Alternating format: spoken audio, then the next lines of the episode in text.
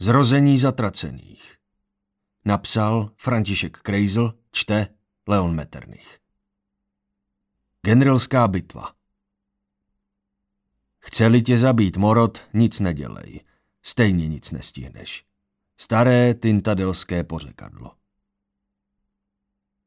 Na pláních před hradem Hnis se pomalu formovaly jednotky sestavené družinou zatracených. Chystal se závěrečný útok proti bratrstvu, který je měl konečně vyhnat z ostrova. Bylo pod mrakem a hrad působil velice klidným dojmem. Buď má posádka něco za lubem, nebo tam už žádná nezůstala.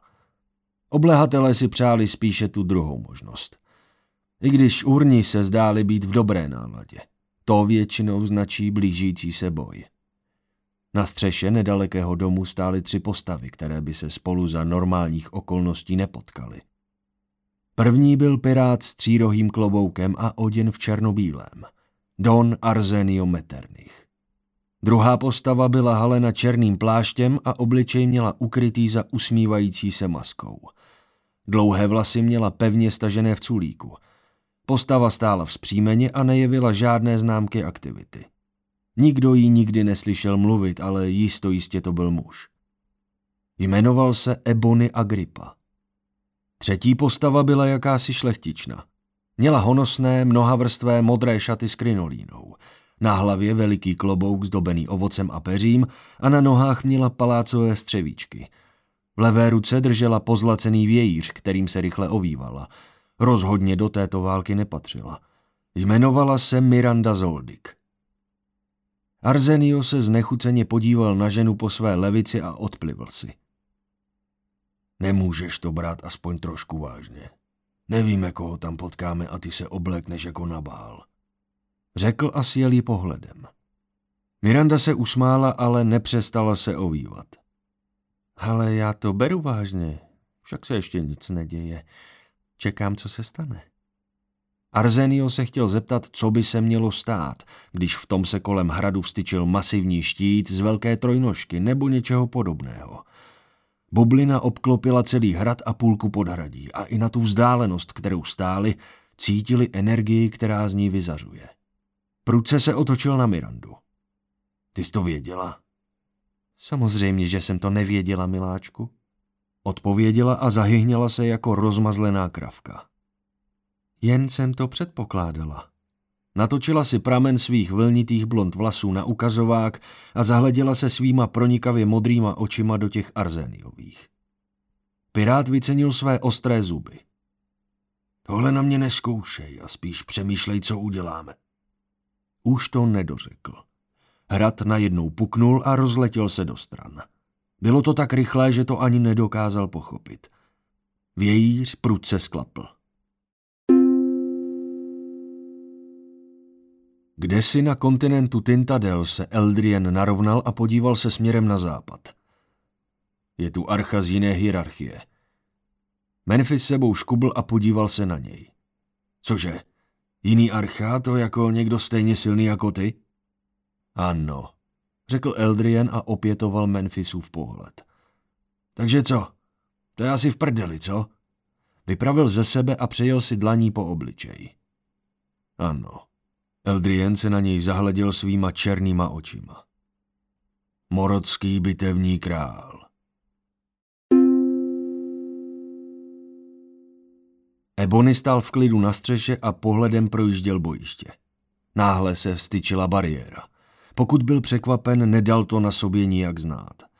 Podíval se, jaký názor na to mají ti dva, ale ti měli, jak se zdálo, své vlastní problémy. V tom se hrad roztrhl, jako by v jeho útrobách něco explodovalo. Jediné, co dokázal zaregistrovat, bylo, jak Mirandě černají oči a potom už tam nebyla.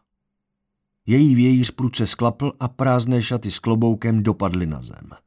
Miranda se neskutečnou rychlostí rozeběhla po střechách domů, dokud nedoběhla k bortící se bariéře. Bez uhnutí nebo zpomalení si to namířila přímo proti stěně bariéry. Ta se protrhla ani ne setinu předtím, než otvorem morotka proskočila. Na druhé straně se okamžitě odrazila, přistála na padající kus hradby a znovu se odrážela na další a další létající kusy. Po pár přeskocích dopadla na padající věž hradu, po které se rozeběhla, proskočila oknem, proběhla věží a na druhé straně znovu vyskočila na nádvoří. Tam se zrovna z prachu a částečně v šoku zvedal polopocký Don Kruge Manfel. Miranda přistála přímo vedle něho a vějířem mu rozsekla celou hruď. Polopod se zvrátil dozadu, otevřel ústa a zařval, jak se mu z těla valila krev. V tom věž dopadla a celý prostor zakryl prach a létající suť. To však ani jednoho z nich nezajímalo. Levou ruku si přitiskl kráně, druhou tasil meč a otočil se. Přímo před sebou měl morotku v elitní zbroji Zulů. Stála asi metr nad ním na kusu hradby a tiše ho pozorovala svýma černýma očima bez duhovky nebo bělma. Než tě zabiju, mám tu v rámci zakázky vzkaz. Rodina Manfel se tě za tvé skutky zříká a odsuzuje tě k trestu smrti. Všechny tvé hmotné statky jsou tímto zabaveny ve prospěch rodiny a dlužníci uvedeni v neplatnost. Don Kruge jí pozoroval vytřeštěným pohledem. Ale sama rodina mě poslala, abych se stal členem bratrstva. Já nechtěl. Dostal jsem to rozkazem od nejvyšší. Ano, ale nyní se stáváš politicky nevhodným a je snazší tě odstranit, než to vysvětlovat. Pomalu na něj namířila vějíř. Tvůj bratr Don Rík ti vzkazuje, doufám, že to bude bolet. Vějíř klesl podél jejich nohou. Slibuj, že bude. Don Kruge tasil i díku.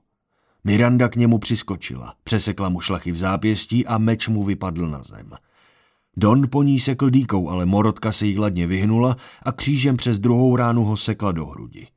Od těla se mu oddělil prach, který jako vír okamžitě zaútočil na ženu. Ta však vír podklouzla a rozsekla krůgemu celý bok. Polopod zavrávorel a pochopil. Okamžitě se udeřil do prsou, kde měl keramickou kanopu. Prach kolem něj zavířil. Morotka byla nucena odskočit a tak mu dozad přímo na páteř hodila alespoň deset jehel jenže podivný prach je rozložil. Onen prach se stočil stranou a začal se formovat v jakousi bytost.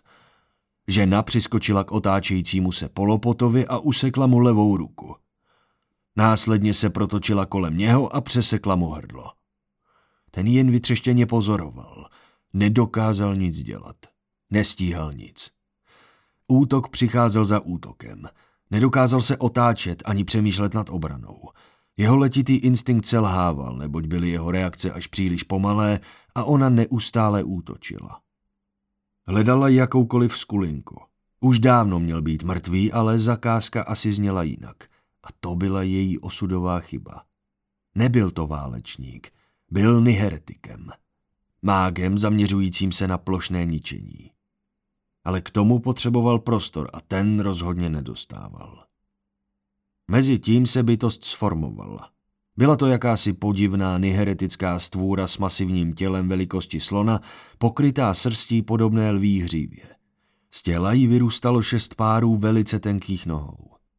V přední protáhlé části měla šest velice dlouhých rukou zakončených sekáčky, až moc podobným těm, které mají parachové. Měla velikou hlavu z vlasy barvy mědi. Vypadala jako lidská jen s těžkou leprou a neustále vydávající pištivý zvuk. Na to, jak byla stvůra mohutná, byla extrémně rychlá a na nic nečekala.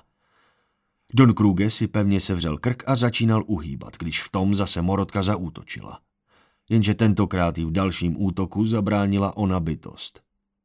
Ať zkusila cokoliv, nestvůra to vykryla a Don pomalu unikal. Miranda hodila jehlu na nejbližší kus hradby.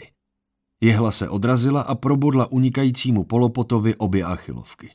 Tím získala čas. Okamžitě útok zopakovala na jiné místo, ale ona bytost jako by se to naučila a každou jehlu vyblokovala. Miranda pochopila, že musí jít napřímo. Don Kruge se opřel o nejbližší kámen a natáhl ruku směrem k ženě.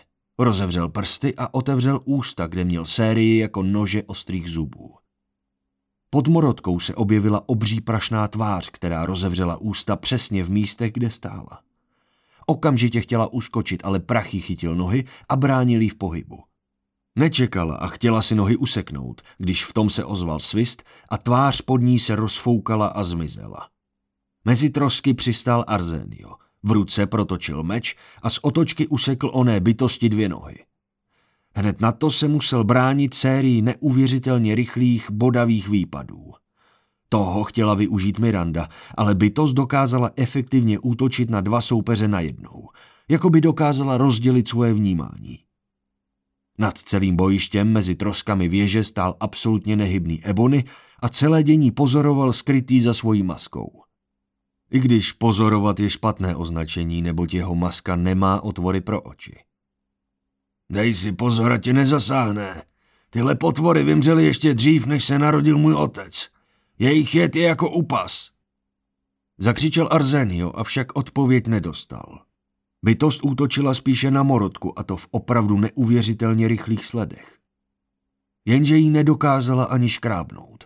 Na druhou stranu ani Miranda neměla moc šancí se přiblížit ke své oběti.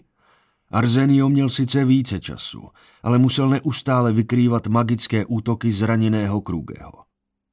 Don Kruge přemýšlel nad svými možnostmi. Ať použil jakýkoliv niheretický útok, ten sráč Arzenio mu to vykryl. Byl to velice dobrý válečník, ale i celkem zdatný niheretik.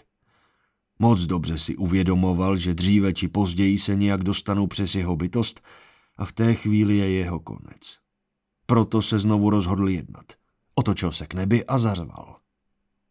Sloužil jsem vám dobře, tak mě pomozte! Ebony se poprvé za celou dobu lehce pohnul, jakoby vzrušením, ale u něj se to dá jen těžko poznat.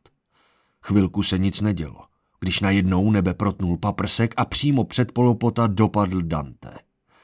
Natáhl ruku a chtěl něco říci, ale zasáhlo ho obří strupovité chapadlo, které by se dalo přirovnat k něčemu jako lidský strup a nádor v jednom. O skoro 50 metrů dál ho přirazilo ke zdi takovou silou, že s ním vytvořilo asi půl metru hluboký kráter v kameni. Chapadlo mělo tloušťku přes dva metry – Přesto se Dantemu povedlo onu strukturu svojí moci odtáhnout, ale to už se k němu přiřítilo chapadlo druhé, jenže tentokrát bylo zakončené stejným sekáčkem, jakým se mohou pišnit kudlanky. Dante chtěl uhnout na druhou stranu, jenže i z této strany se hnalo chapadlo zakončené stejnou zbraní a obě švihem jako byč udeřili najednou. Ebony stál skoro dva metry nad zemí, jak se spod jeho hábitu valila hmota jako prout a o necelé tři metry dál se dělila na čtyři chapadla. Čtvrté chapadlo se sformovalo v kladivo a s obrovskou silou udeřilo z hora na onu heretickou bytost, kterou pod sebou rozdrtilo na kaši. Don Kruge jen vydechl. Arzenio i Miranda vyrazili ve stejnou chvíli. Don Kruge natáhl ruce a poslal proti útočníkům prout energie, připomínající hnis a prach. Miranda provedla sklus pod proudem. Arzenio naopak energii zastavil tím, že ji chytl a začal se s ní přetlačovat. Miranda doklouzala vedle polopota. Pruce se zvedla a vrazila mu dýku, která jí vyjela spod rukávu přímo do brady. Energie ustala. Arzenio tasil Dahakovu dýku a hodil. Ta se Krugemu zabodla do čela dříve, než mu ruce spadly podél těla. Poslední, co ve svém životě spatřil, byl Arzeniův prostředníček. Se smrtí Krugeho se rozpadla i znovu se formující neheretická bytost. Oba se otočili na přicházejícího Ebonyho, který v jakémsi kokonu svíral pulzující, nepochopitelně velké množství energie. Miranda se podívala na polopodského piráta. Tak to vyšlo, Jasně, že to vyšlo. Naplánoval jsem to já. Co by se stalo, kdyby ho nezavolal? Pošťuchovali bychom se s ním hodiny? Mohla jsem ho zabít už při prvním úderu. Řekla Miranda bez jediného náznaku mimiky nebo emocí. Byla jako stroj a Arzeniovi přeběhl mráz po zádech. Nikdy si nezvykne na to, jak Sašoni jednají. Pořád si připomínal, že jsou to stále morti. Pirát mávnul rukou. Vyšlo to a to je hlavní. Podíval se na kokon. Takže máme jeden z úlomků veličiny. Dal bych cokoliv na světě, abych viděl, jak se tváří. Pak mu ale jedna věc došla, když viděl, jak strašná energie se v kokonu nachází. Víš jistě, že ho to udrží?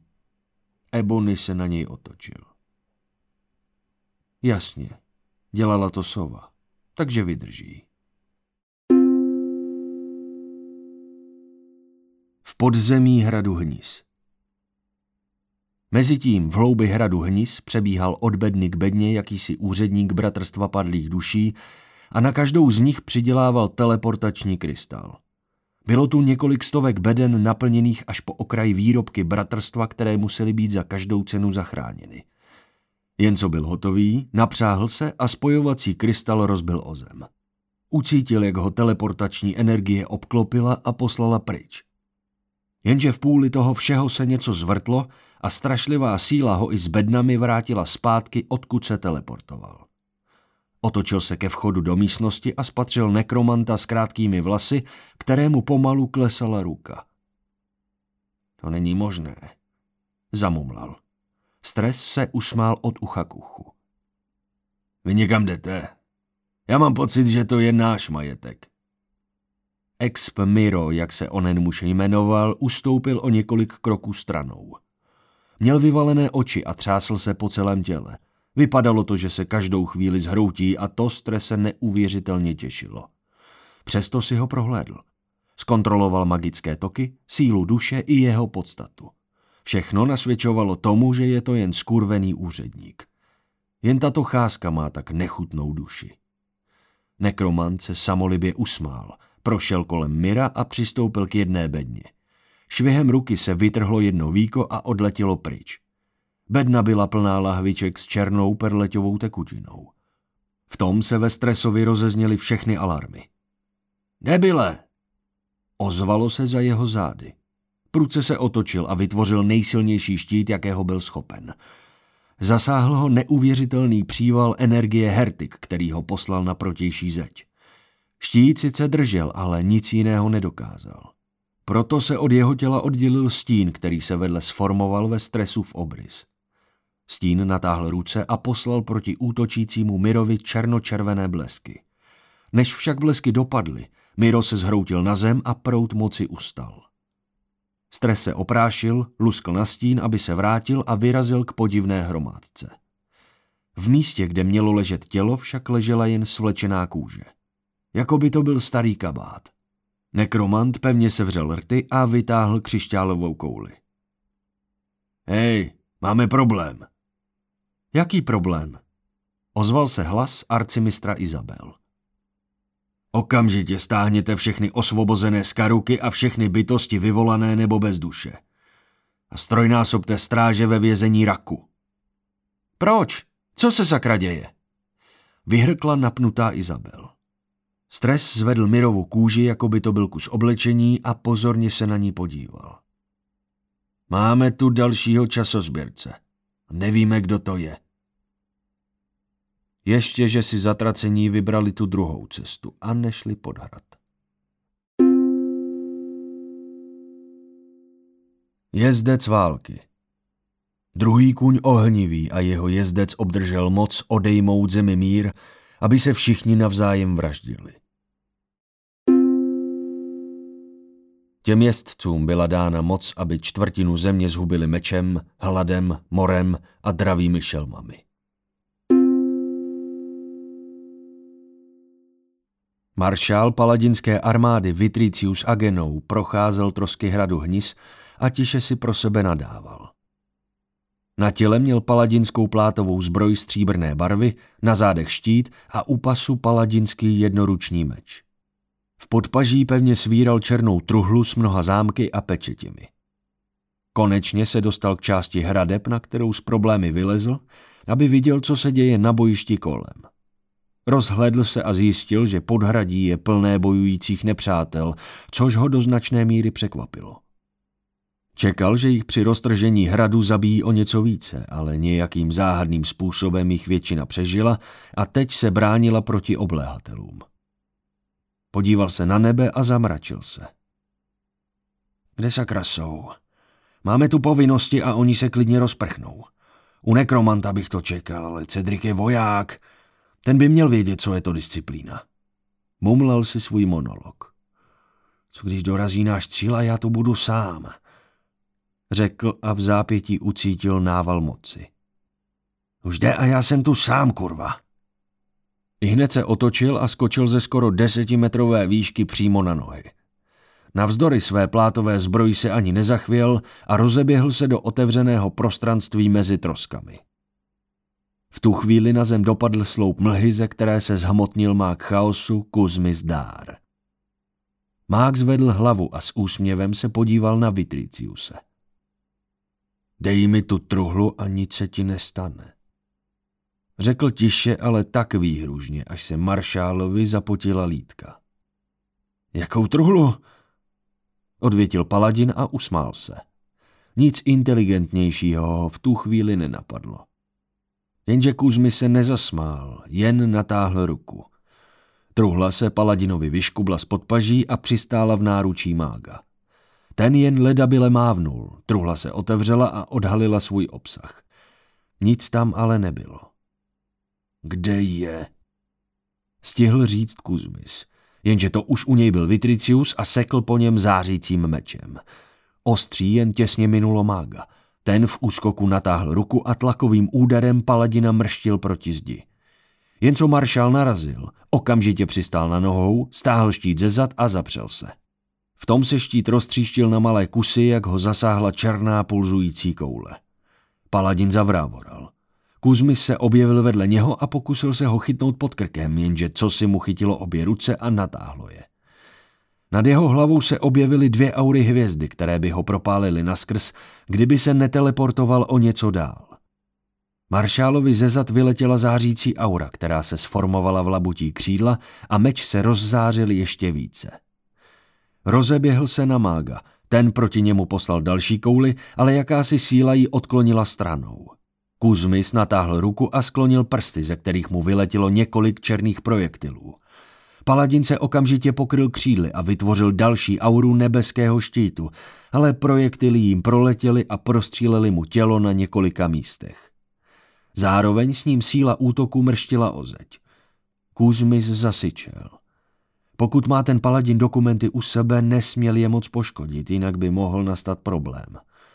Vitricius se převalil na bok a vyplivl krev. Mák se k němu vydal s lehce nakloněnou hlavou, jako by nad něčím přemýšlel. V tom se pruce otočil a zastavil kouli šedé hmoty, která mu letěla na záda. Energii onoho kouzla okamžitě vstřebal. Přímo za ním ve vzduchu vysel mák smrti stres a jen se šklebil. Máš dobrý postřeh, Kuzmisi.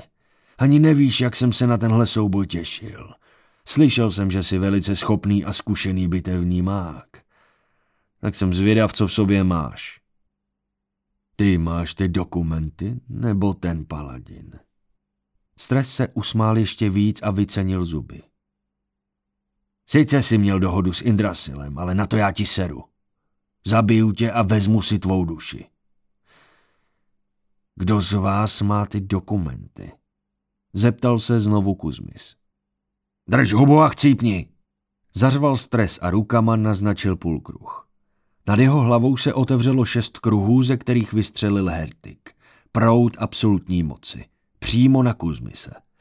V ten samý moment vystřelil za jeho zády auru hvězdy i paladin. Mák chaosu neuvěřitelnou rychlostí odklonil auru přímo na strese a šestinásobný hertik na paladina. Vitricius uskočil a energetické impulzy mu ustřelili jen levou ruku a pravou nohu. Maršal se neudržel a spadl na zem.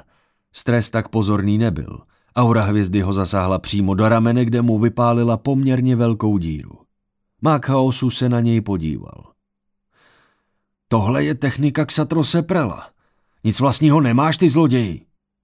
Stres zařval a natáhl ruku. Sevro! Kuzmis natáhl dlaně před sebe a stres znovu zařval, když se kouzlo obrátilo proti němu. Začalo se mu oddělovat maso od kostí. Naštěstí dokázal včas kouzlo zvrátit a tak mu tělo svírala jen strašlivá křeč a bolest. To není moc praktická technika. Vysmál se mu Kuzmis. Stres natáhl ruku nad hlavu a nad celým bojištěm se objevil obří kruh, ze kterého začaly pršet stovky oněch šedých koulí, které rozkládaly vše živé, čeho se jen dotkly. Od neživých věcí se prostě jen odrazily. Mák chaosu jen mávnul rukou nad sebou a kolem těla se mu vstyčila magická bublina, přes kterou se ony kapky nedokázaly dostat. Ty jen bubnovaly a odrážely se všude kolem něj. Kuzmis jen čekal. V tom bariéru protnul světlem planoucí meč, který rozseknul mágovi záda. Ten se pruce otočil a proudem moci propálil paladinovi hruď. Maršal se zapotácel dozadu, rozkročil se a oběma rukama zvedl meč k dalšímu úderu. Všudy přítomné kapky ho přitom míjeli, nebo spíše ignorovali. Kuzmis se teleportoval přímo k němu. Položil mu dlaň na hruď a tlakovým úderem ho poslal proti zdi tak, až se do ní skoro zapustil. Hned na to se teleportoval zpátky do bubliny. Omráčeného Vitricia něco popadlo, vytáhlo ze zdi a postavilo zpátky na nohy. V zápětí se probral připraven k boji bez sebe menšího zranění. Mák se zamračil a změnil si magické vidění, aby zhodnotil situaci. A to, co spatřil, ho značně překvapilo. Paladin měl kolem sebe démona Zul, ale ten nebyl rudý jako u všech. Byl zářivě bílý, s planoucím zlatým křížem vypáleným na těle. Měl šest párů chapadel, které byly složené do léčivé a obrané modlitby. Ten démon Zul mu musel během boje doplňovat víru a léčit ho. Paladin znovu pokryl meč aurou a rozeběhl se na mága. Ten se k němu otočil zády, čelem přímo na strese. Spojil dlaně a pruce je roztáhl. Prostorem najednou zavířily černé tyče, které všechny poletující a hopsající kapky přibyly na okolní zdivo. Poté se znovu otočil na maršála. Zrušil bariéru a nad rukou zhmotnil jakýsi tenký černý disk o průměru půl metru. Paladin se vší silou a mocí napřáhl a udeřil. Mák se zaštítil o ním diskem. Jen co se meč dotkl disku, roztříštil se na tisíce kusů, jako by byl ze skla. Rozbila se i paladinova zbroj, svaly i kosti. Vitricius jen vyvalil oči, vydechl a rázová vlna ho mrštila zpátky na zeď, od které se rozeběhl. Kuzmis chytil disk, otočil se a jako čakram ho hodil po vznášejícím se nekromantovi. Stres se okamžitě zaštítil vším, čím dokázal, ale disk všechny jeho ochrany překonal a rozsekl mu celý bok. Těsně za ním se stočil a začal se vracet – Stres se instinktivně pokusil disk chytnout, ale jen co se ho dotknul, ruka mu explodovala vibracemi a všechny kosti v těle se mu rozlámaly stejně jako předtím Paladinovi. Pak se jen sesunul k zemi. Kuzmi schytil disk a usmál se, když v tom uslyšel strašlivé dupání, jak se k němu řídil třetí válečník, který konečně dorazil. Válečník byl špinavý blond, oděný do kazajky z vlčí kůže a vězeňské tuniky a kalhot. Mák na nic nečekal a znovu disk hodil. Jen co ho měl přibíhající Cedrik na dosah, udeřil do něj z vrchu pěstí a disk s žuchnutím spadl na zem do prachu. Mák na nic nečekal a udeřil tlakovou vlnou. Cedrika to odpálilo na památeční sloup za jeho zády, který v půlce svým tělem rozlomil. Jen co dopadl, okamžitě se zvedl. Ničíš památky. A i hned se znovu rozeběhl na Kuzmise. Ten vypálil další tlakovou vlnu, ale tentokrát to Cedrika pouze odsunulo. Byl připravený. Proto sformoval černou kouli, kterou na nepřítele hodil. Čekal, že uskočí, ale ten se nechal koulí přímo zasáhnout a ani to s ním nehnulo. Mák začal házet další a další koule, ale nic se nestalo. Cedrik se přibližoval jako by nic. Kuzmi se zarazil. Jak je tohle možné? Jím hodně zeleniny řekl suše Cedric a svoje tempo přibližování zrychlil. Na to však Mák nechtěl čekat a vznesl se do vzduchu. Co si zač? Zeptal se zaskočeně. Slez dolů, ty zbabělče. Zařval Cedric se zvednutou hlavou. Člověk nejsi, to je jasné. Podle síly a toho, co z tebe cítím, si vlkodlak, ale ti takhle mocní nejsou. Říkám slez dolů, nebo mě nasereš. Jaké jsi rasy? Jakého rodu? Místo odpovědi se Cedric rozhlédl. Popadl kámen a hodil jim po Kuzmisovi. Ten šokován silou a razancí letící komety se raději uhnul, než aby příliš riskoval. Naposledy ti říkám. Sleď dolů a postav se mi jako chlap, nebo se fakt naseru. Ty máš ty plány z černé truhly, mám pravdu. Cedric se znovu rozhlédl a spatřil černý disk. Jen co si toho mák všiml, zasmal se. Tohle bude snazší, než jsem... Sklapl, když Cedric popadl disk a mrštil jim po Kuzmisovi.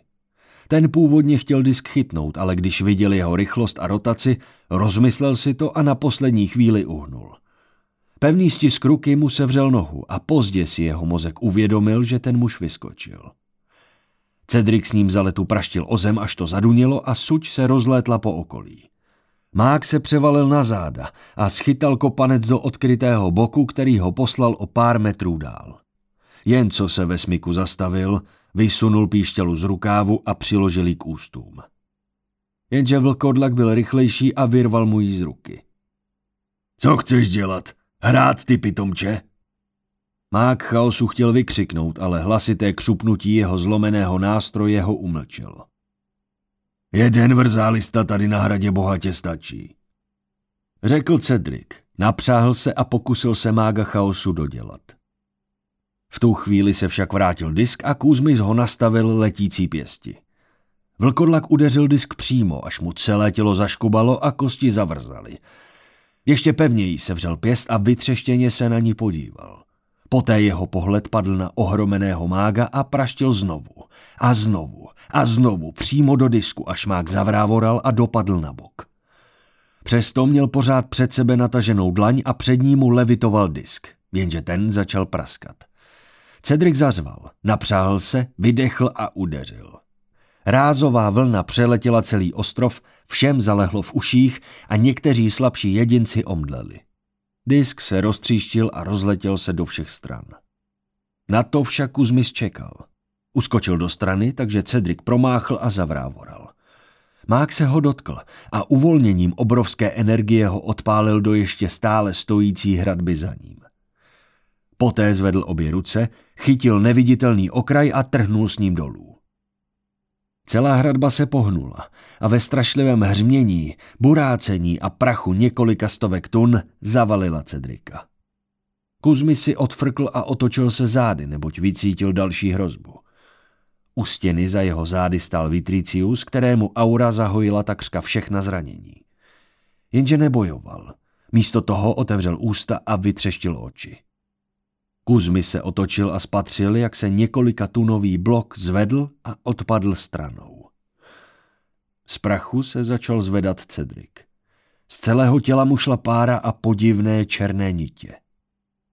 Teď si mě fakt nasral. Zasyčel vstekle Cedric a otočil se na Kuzmise. V tom mák uslyšel zvuk rolniček a řev vrány. Za vlkodlakem se otevřel jakýsi průchod do konečného nekonečna. Vše stichlo. Jen šepot sta tisíců naplnil okolí a stovky, možná tisíce nesmyslně dlouhých černých rukou začaly vylézat z onoho průchodu, jako by neměli konec.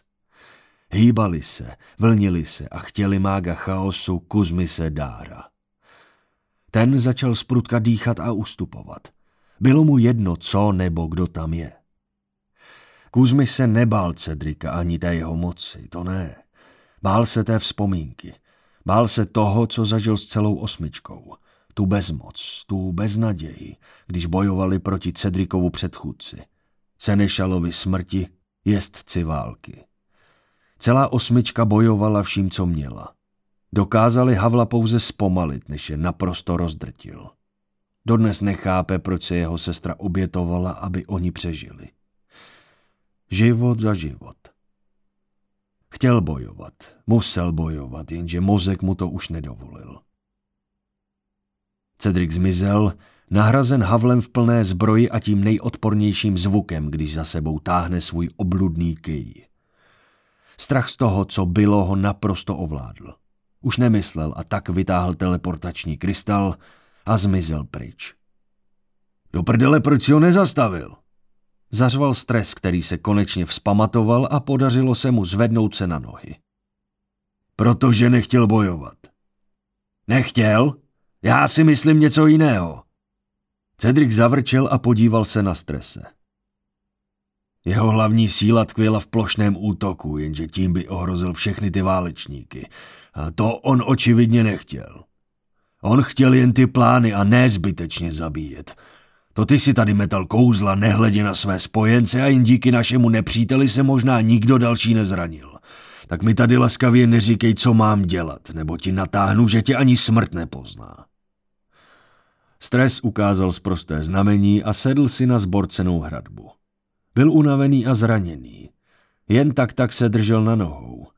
Snad se už nic jiného nestane. Don Arzenio Metternich se procházel po bojišti a sledoval, jak se skupina za skupinou vzdávají. Hrad padl, obránci se takřka všichni vzdali a oni zvítězili. Kdyby se takhle vydařily všechny bitvy, byl by spokojený. Donne Arzenio Metternichu. Ozvalo se bojištěm. Arzenio pevně sevřel rty. Nemusel se otáčet. Přesně věděl, kdo to je. Na světě nebylo slavnějšího lovce hlav než jeho. Jenže co tady kurva dělá? Za tvé zločiny na tebe byla vystavena odměna ve výše 750 zlatých reálů. Nejsi vrah, proto tě jen zatknu. Nebraň se a nic se ti nestane. Ze vzedmutého prachu bojiště vyšla mohutná postava v těžkém koženém kabátu, vysokých holinkách, rukavicích a klobouku. Arzenio se otočil. A když se nevzdám, co uděláš? Vzdej se. Je tu hodně nevinných, kteří by mohli za tvoji neochotu zaplatit životem. Slyšel jsem o tobě, že nejsi násilník a své blízké chráníš. To tě žlechtí, ale nezachrání. Sejmeme ho! Zvolala mladá žena. Všichni přítomní se na ní otočili. Nikdo ji neznal. Byla to jedna ze svěřenců družiny zatracených. Říkalo se, že patří do jakési skupiny Delta. Byla začátečník, nic neuměla a řekla, co řekla. Jack se na ní usmál. Jdi domů, malička, ať máš jednou co vyprávět svým vnoučatům.